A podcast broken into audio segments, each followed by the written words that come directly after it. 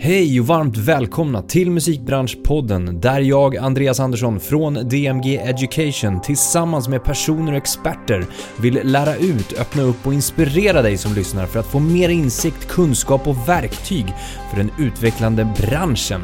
Idag träffar jag artisten och låtskrivaren Adam Tal, också känd som Adam Tensta. Vi har ett mycket intressant samtal kring musiken, businessbeslut som har tagit Adam framåt, att kämpa i uppförsbacke och vad som driver en till att faktiskt fortsätta. Vi pratar även om de många ungdomsprojekt som Adam är involverad i, bland annat utbildningen Framåt som ger unga en chans att lära sig kring musikbranschen och undvika fallgropar i sin karriär.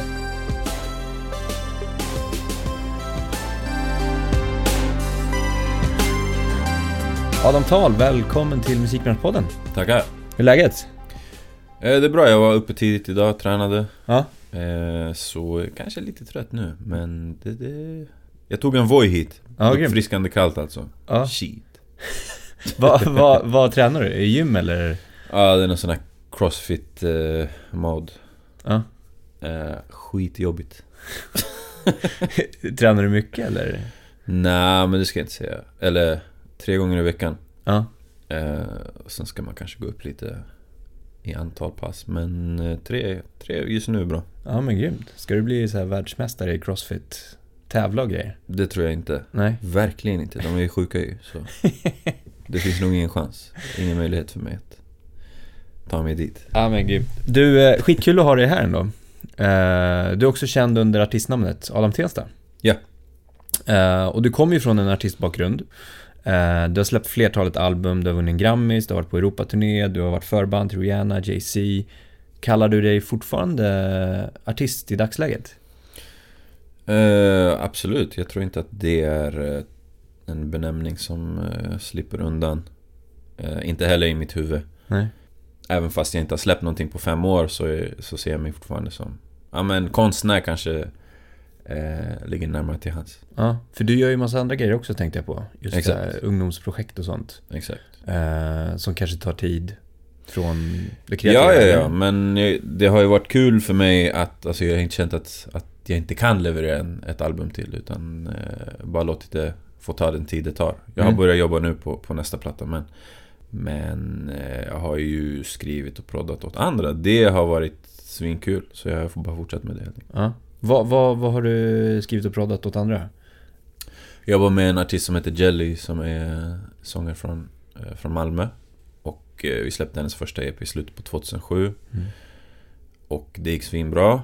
Och så har vi eh, nu under coronatider manglat på. Så vi har stack up en hel del material som kommer. Ja men grymt. Bland annat eh, jobbar med en artist som heter O också. Ja, som är spännande, som är kommande.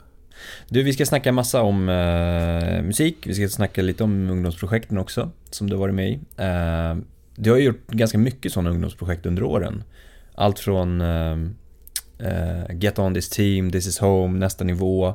Nu också utbildningssats, liksom projektet, ungdomsutbildningsprojektet framåt. Yes. Är just sådana ungdomsprojekt någonting du alltid liksom har brunnit för och brinner för? Ja men på ett eller annat sätt så har man ju sett eh, Jag vet att det kollektivet som jag kommer ifrån, RMH Respect My Hustle Som inte finns längre men alltså vi, vi har alltid parallellt verkat för att öppna, öppna, scen, öppna dörren för så många som möjligt och bygga en scen verkligen Mm. eh, För att vi såg tidigt att det var det som var på något sätt Akilleshälen för den eh, ganska limiterade svenska hiphop-scenen under väldigt många år bestod ju av samma ansikten hela tiden. Och vi såg en nytta av att försöka förnya det, öppna dörren åt fler och eh, bygga liksom en bredare front tillsammans Mm. på något sätt. Så det här är väl bara ett, ett, en del i, i, i det ledet. Att fortsätta göra det bara. Mm. Vad känner du att sådana, vad, vad ger det dig liksom, utvecklingsmässigt, projekten? Ja men att få, att få vara med och, och se utan att nödvändigtvis behöva skapa eh, ger en ett extra perspektiv på hur, hur mycket talang som egentligen finns. Mm. Eh, många är bekväma i att ha talang.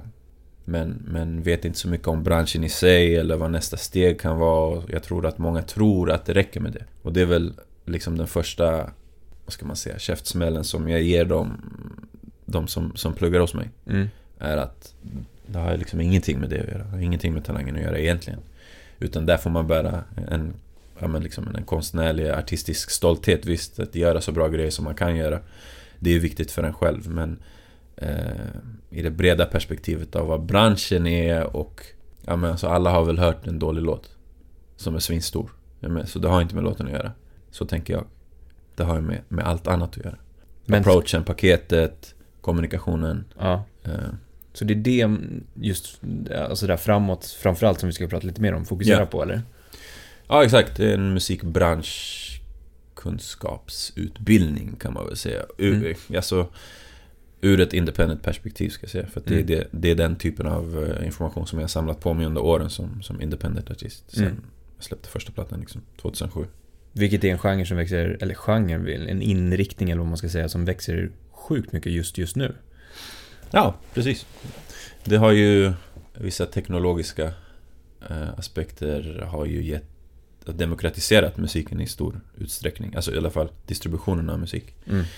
Så många, många fler kan ju syssla med det Mm. och ha en, liksom en alternativ inkomstkälla till jobb eller... Eh, men jag tänker om vi, om vi börjar med musiken och, och dig. Ja. Eh, du slog igenom 2007. Men... Ja, 2006 egentligen. Ja, 2006, förlåt, förlåt. Eh, men det skedde ju inte över en natt. Alltså det ligger Nej, det mycket arbete inte. bakom. Eh, Det är ju det. Du började väl början på 20-talet? Ja, Eller exakt. 2000-talet? Precis. Jag eh, började vara riktigt seriös med det sista, liksom, sista året på gymnasiet. Mm. Gick ut 2002.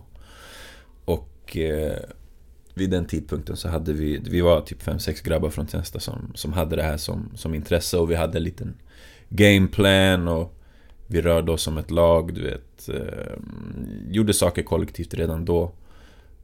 Innan vi, vi på något sätt hittade nästa steg i det. Någon som kunde, kunde organisera oss Mm. i större utsträckning. Mm. Och det var ju via en, en, eh, en kille som heter Babak. Som eh, började som producent i RMH men sen så märkte han att han hade andra egenskaper. För han hade coachat liksom eh, basketlag och sådär. Han var i våran ålder men han var fortfarande snäppet vassare på att organisera oss. Så eh, ja, men satte oss i schema och liksom måla upp en tydlig målbild och hur ska vi nå dit och sådär. Och såklart, eh, han var ju lika otränad som vi var. Eh, det fanns ju ingen, ingen, inget recept på framgång. Snarare så var det en stämning av alltså, riktigt brant, konstant uppförsbacke under alla de åren innan egentligen eh, Från, om man ska vi räkna från 2000 till 2006 då. Mm. Så var det bara en lång, en lång uppförsbacke av eh, folk som inte ville öppna dörren. Och det var kanske där det fostrades då, den här känslan av att okej, men fuck det här då, vi måste göra det själva nummer ett. Och vad ska vi göra när vi väl får chansen eh, som inte de gjorde? Och Mm. det är att öppna dörren istället för att stänga den. Men det var ju ett helt annat klimat alltså, och folk som kommer upp nu, de, de vet ju inte om det där för att det är så, det är så far away. Eh, Men då behövde man ju dels ett skivbolag för att överhuvudtaget ha någon ekonomi att trycka upp fysiska exemplar och så då var det också en verifieringsfråga att om man är signad så är man bra. Mm. Om man inte är signad så är man inte tillräckligt bra. Om man nu kan mäta på det sättet.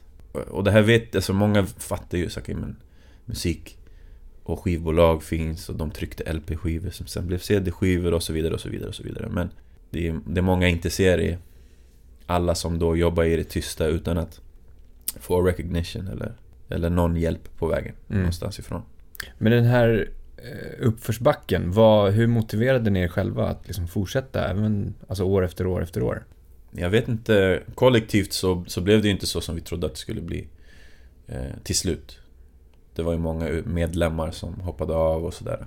Konflikter eh, blossade upp. Jag tror att det var många som, som var liksom eh, trötta på att, att, att kämpa i den här uppförsbacken. Och det Mm. led, ledde ju till andra saker, alltså andra eh, rent organisatoriska förändringar inom kollektivet. Så till slut så var det ju bara jag som var kvar helt enkelt. Som var mest envis av artisterna då. Mm. Och vid den tidpunkten så hade jag jobbade fortfarande med Babak så hade det tillkommit eh, En producent från, från Umeå som heter Nils Nils Lundberg Nisch nu för tiden Och en kille som heter Thomas Gunnarsson. Och vi fortsatte liksom på något sätt eh, Mata ut material. Vi brände egna skivor du vet och Köpte en sån här labelpress som man kunde trycka egna. Det blev lite mer seriöst än en helt blank brännskiva liksom, Ja. På något sätt. Och så stod vi där och försökte sälja liksom Fysiska exemplar vid Kungsgatan i Stockholm.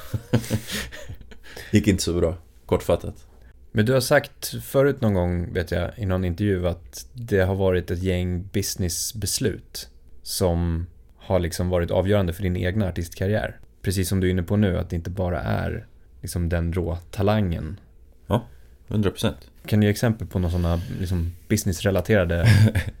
Ja men det är kanske inte businessrelaterat, eller ja, i, i- i en förlängning så är det väl det för att det är det det leder till. Men en tydlighet i ens kommunikation, liksom ett, ett specifikt tillfälle som kanske är det starkaste är när jag bytte namn ifrån mitt tidigare artistnamn till Adam Tensta. Mm. Visst.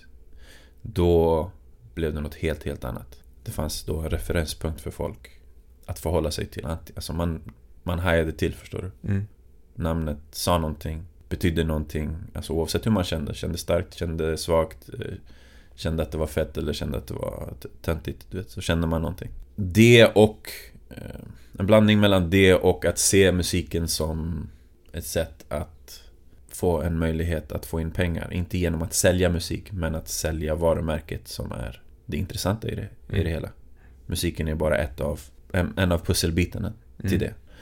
Så jag spelade in en låt som heter Bangin' on the system och Thomas, som jag berättat om tidigare, stängde in sig på eh, Babaks mammas gästrum i två månader och så copy-pastade han in på folks väggar i, på MySpace i två månader. Liksom 16 timmar om dagen. Så satt han och copy-pastade in och det resulterade i att ja, folk började intressera sig för, för den här artisten som hette Adam Tensta. I, I Sverige fanns ju såklart referensramar men utomlands så, så, så började det då bara gälla om musiken liksom. Och jag visste ju att musiken var, var tillräckligt bra. Det har jag alltid vetat. Så det är inte där det ligger men så det, det är en blandning mellan, mellan eh, tydligheten i artistnamnet, kommunikationen och eh, liksom den här guerrilla marketing approachen på, Mm. på MySpace. Vad, vad, om du sammanfattar den här tiden då, vad, vad skulle du säga att du själv plockar med dig rent liksom artistmässigt, erfarenhetsmässigt då? Främst tror jag en blandning mellan att vara bestämd med, med vad det är man vill göra för att eh, ett konsekvent, konsekvent beteende i form av ja, men hur ska fotografierna se ut? Mm. Hur ska omslagen se ut? Hur ska videorna se ut? Hur ska, hur ska, hur ska musiken låta? Det där tycker jag är, är viktigt för att man kan djupdyka i någonting Mm. Eh, istället för att bara, okej men nu ska jag visa min talang och kunna göra, okej men på mitt album ska jag ha en dancehall-låt, en rb låt en trap-låt, en och så vidare. Det är liksom inte... Jag själv tycker att det är intressant för att det är så jag lyssnar på musik. Jag, jag djupdyker i ett album till exempel. Hur låter det här albumet? Vad, vad är känslan? Varför har de gjort de här låtvalen och den här ordningen? Så att, att vara konsekvent och djupdyka i någonting tycker jag är, är viktigt. Samtidigt som att man kanske ska vara villig att, att prova andra saker också. Vid sidan av, men man kanske inte behöver släppa det. Är du med? Mm. Bara Mm. laborera med, med saker och ting och hålla sig till vad fan planen är. Alltså oavsett om det är fel eller rätt. Är du med? Eller, Mm. man kan inte predikta vad, vad resultatet kommer bli. Nej. Våga Men- testa lite. Ja, men att hålla sig till planen. Ja. Och sen utvärdera om det har funkat eller inte. Ja, för att med? sen testa något nytt. Exakt. Eh, Och det är så jag tror att de bästa idéerna eller metoderna kommer upp. Om det bara finns något form av ramverk eh, som kan guida eh, i någon riktning så skulle det vara fördelaktigt. Till exempel ifall jag hade fått gått den här framåtutbildningen när jag var ung Mm. istället för att ha gjort det. Förstår du? Mm. Och, och jag hoppas att flera kan ehm, Jag hoppas att flera kan, kan dela med sig av sin erfarenhet För att det här är ju inte en, den enda vägen man kan göra det på Nu har det förvisso funkat för fler artister än mig Att göra det enligt den här Vad ska vi kalla det? RMH-metoden, är du Mm. Det är liksom Erik Lundin, Michel Dida Sherry, Leslie Tay, Silvana Imam. Sen säger jag inte att det är det enda sättet eller att det inte finns flaws eller whatever men det går ju att göra saker.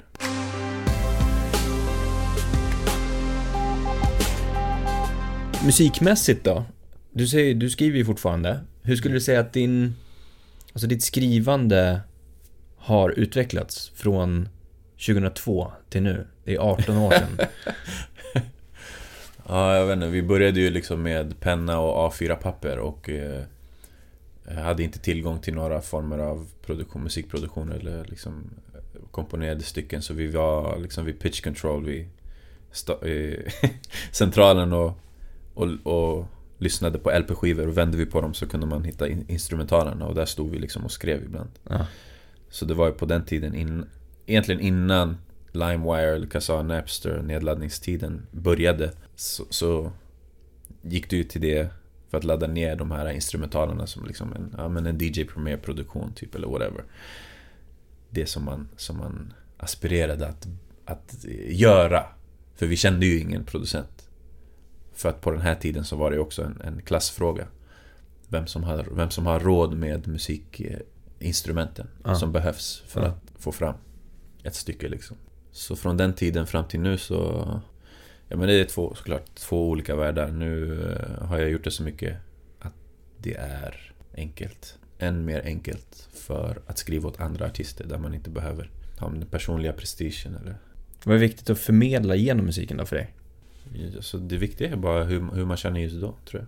Det har, har gått i mer, mer i den riktningen än tidigare så har man tänkt, eller i alla fall jag tänkt när jag har utformat album eh, och försökt ha en röd tråd och försökt ha teman och du vet så här. Hela den biten. Förvisso fortfarande följer jag liksom lite det koncept att, att ha ett konceptuellt tänk snarare än att slänga ihop 15 låtar som jag tycker är bra. Mm. Förstår du? Så, så, för mig så är allt skrivande i, i det ledet av, okej okay, men visst det här är ett koncept. Vare sig det är till mig personligen eller om jag skriver till någon annan. Mm. Så försöker jag i alla fall implementera det koncepttänket på de låtarna som jag gör åt andra personer också. Mm. Så att det passar deras kommande brand eller deras brand ut. Mm. Deras publik och så vidare. Men eh, numera, och rent tekniskt, så tror jag att jag utgår mer från melodi och sen sätter ord på melodi. Snarare än att utgå ifrån vad konceptet är, skriva en text och sen hitta du vet, en produktion eller whatever. Eller mm. skriva till en produktion. Det är så här, jag har, gjort, jag har, har provat många olika typer av sätt att skriva. Eh, och just nu så tycker jag att det är vägvinnande för mig att, att eh, göra musiken, hitta melodin och sen sätta till text till mm.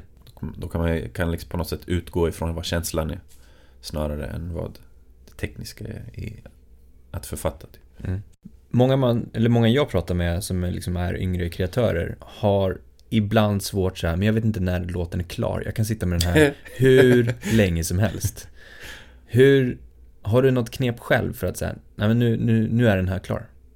Ja men att veta tror jag. Att veta att en låt aldrig kan bli klar men att den bara behöver avslutas. Uh, för man kan ju all, man kan alltid leta efter ny snare eller man kan alltid, du vet. Exakt. Jag är inte riktigt nöjd med den här mixen eller whatever. Men ja. någon, någon måtta får det vara tror jag. Även liksom, jag brukar tänka att även en Prince-låt går att göra bättre. Mm. Kanske. Men det kanske inte eller hade varit det om den inte hade släppts i det läget. Då hade det Nej, varit exakt. någonting annat. Exakt. Plus, vad fan, vad spelar det för roll? bättre eller sämre. Så länge man känner att man träffar känslan. Och sen om känslan inte finns där, då är det en annan sak. Men, men jag har jobbat med så många artister som, du vet, gör olika versioner av låtar. Mm. Och det där är, är såklart en djungel. För att sen välja den bästa liksom? Ja, men för att, eller ja. Eller inte vara nöjd, rättare sagt. Ja. Och inte välja någon av dem. Aha, och gå tillbaka igen. Precis. Det är någonting med den, där, med den första känslan som man hittar som man måste kunna skruva åt korken på. Så här, okay, men här, den här känslan stäng, försöker vi stänga in. Och så rör vi oss i den här rymden här. Uh, ungefär så, så kommer känslan finnas där. Vi behöver inte spela in det igen. Det, det vore ju optimalt att göra så. Men det kanske inte händer varje gång. För min egen del så, så känner jag inte att det är svårt att stänga låtar. Har det alltid varit så eller har du känt att det ibland... Alltså har det med erfarenhet att göra att du kan stänga den? Ja, men det tror jag. Jag har liksom... Mycket av, av mitt material från mina tidigare plattor har jag ju spelat in tillsammans med Nils Nisch. Vi är så väl fungerande team att vi vet att okay, men nu är den här inspelningen klar, nu är det bara mixfasen kvar. Mm. Det räcker med en blick mellan er och så bara, nu är det klart. Inte ens en blick, inte ens en blick, vi vet bara. Skönt, skön process ändå. Ja.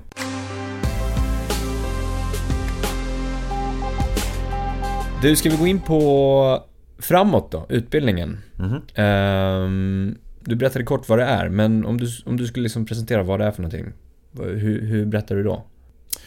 Det är en två terminer lång utbildning. Vi ses en gång i veckan, över 20 veckor cirka. Första terminen är 10 veckor och den är strictly teoretisk, ska jag nog säga.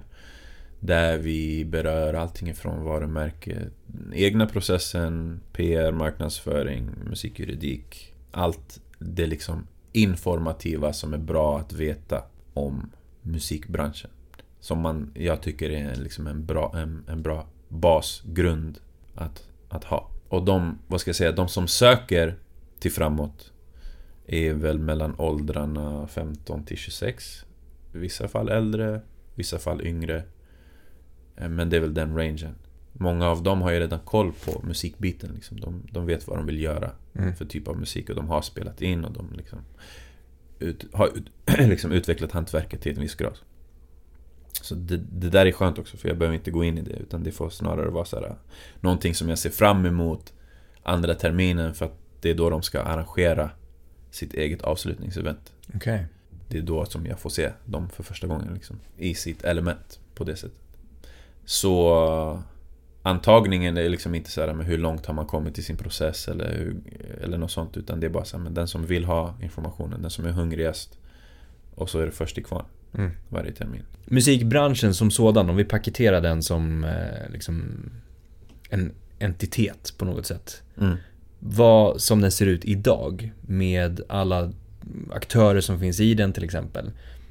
Hur skulle du säga att du ser på den branschen?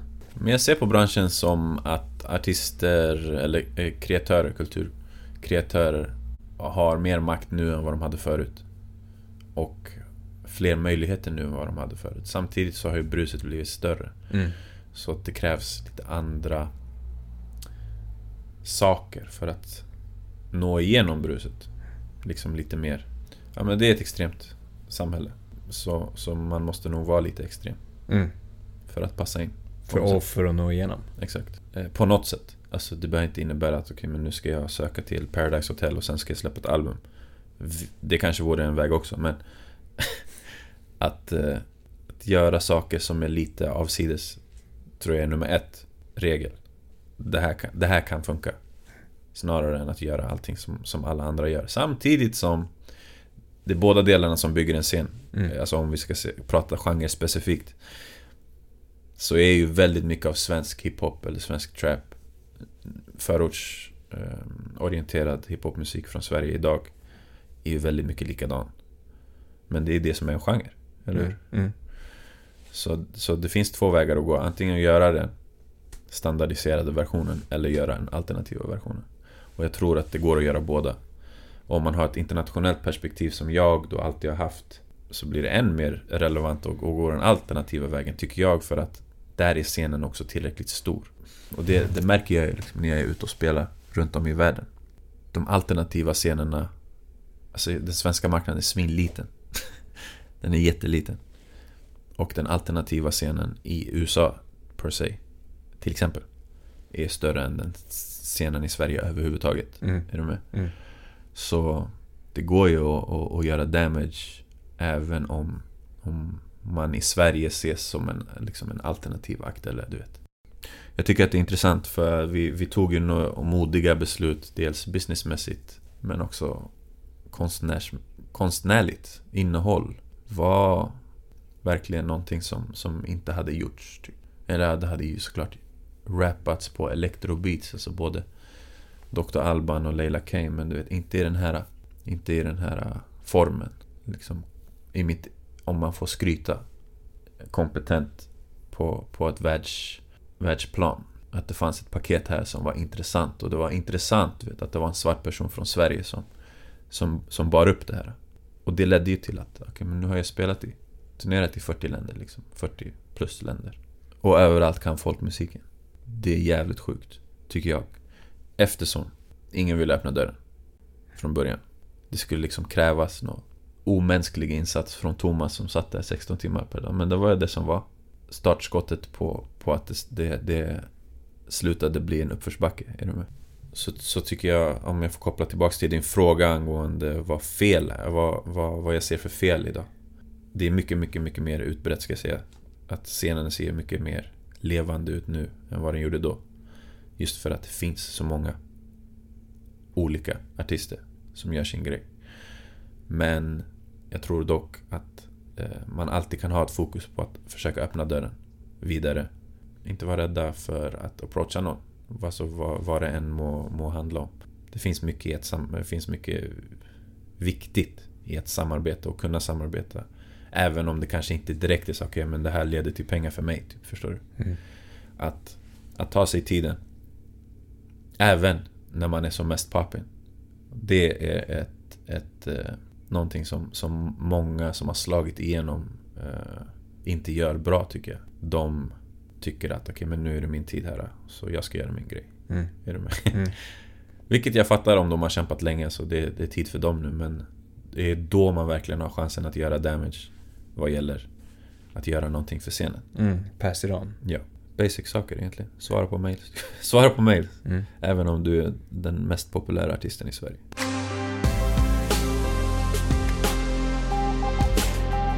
Du, om vi får gå, du har gett massa bra tips under vägens gång här nu och vi har pratat utbildning och aspirerande artister som vill utvecklas. Men om du får sammanfatta dina mm, tre bästa tips för unga aspirerande kreatörer? Ja, alltså ta in mycket, mycket kultur. Och, och ge saker en chans. Eh, även fast det inte tillhör din genre specifikt. Jag tror att det finns mycket att vinna på det. Nummer ett. Nummer två. Bädda för dig själv. Eh, genom att försöka eh, först och främst analysera din situation. Vi vet hur vi fungerar, vi vet hur vi fungerar som bäst och som, hur vi fungerar som sämst. Och ta tillvara på den tiden som finns för att eh, när man bara har två, två, timmar i veckan exempelvis, då måste man ju make a count helt enkelt. Så kom liksom inte bakis till en inspelning ifall du redan vet att det inte funkar för dig. Nummer två. Nummer tre. Eh, jobba, börja jobba, om du inte kan hitta team, jobba med folk runt omkring dig som, som tror på dig och som kan växa in i en roll. Snarare än att, att, att gå runt och, och leta efter en manager. Gör saker med folk runt omkring Grymt, bra tips. Adam, stort tack för att du ville komma hit. Snacka. Tack så mycket. Grymt. Tack för att du har lyssnat på podden som produceras och genomförs av oss på DMG Education, Sveriges ledande utbildningsarena inom musikbranschen. Om du gillar det vi gör, se till att gilla, lämna en kommentar i någon av våra sociala medier, DMG Education. Ta hand om er därute så ses vi igen nästa avsnitt.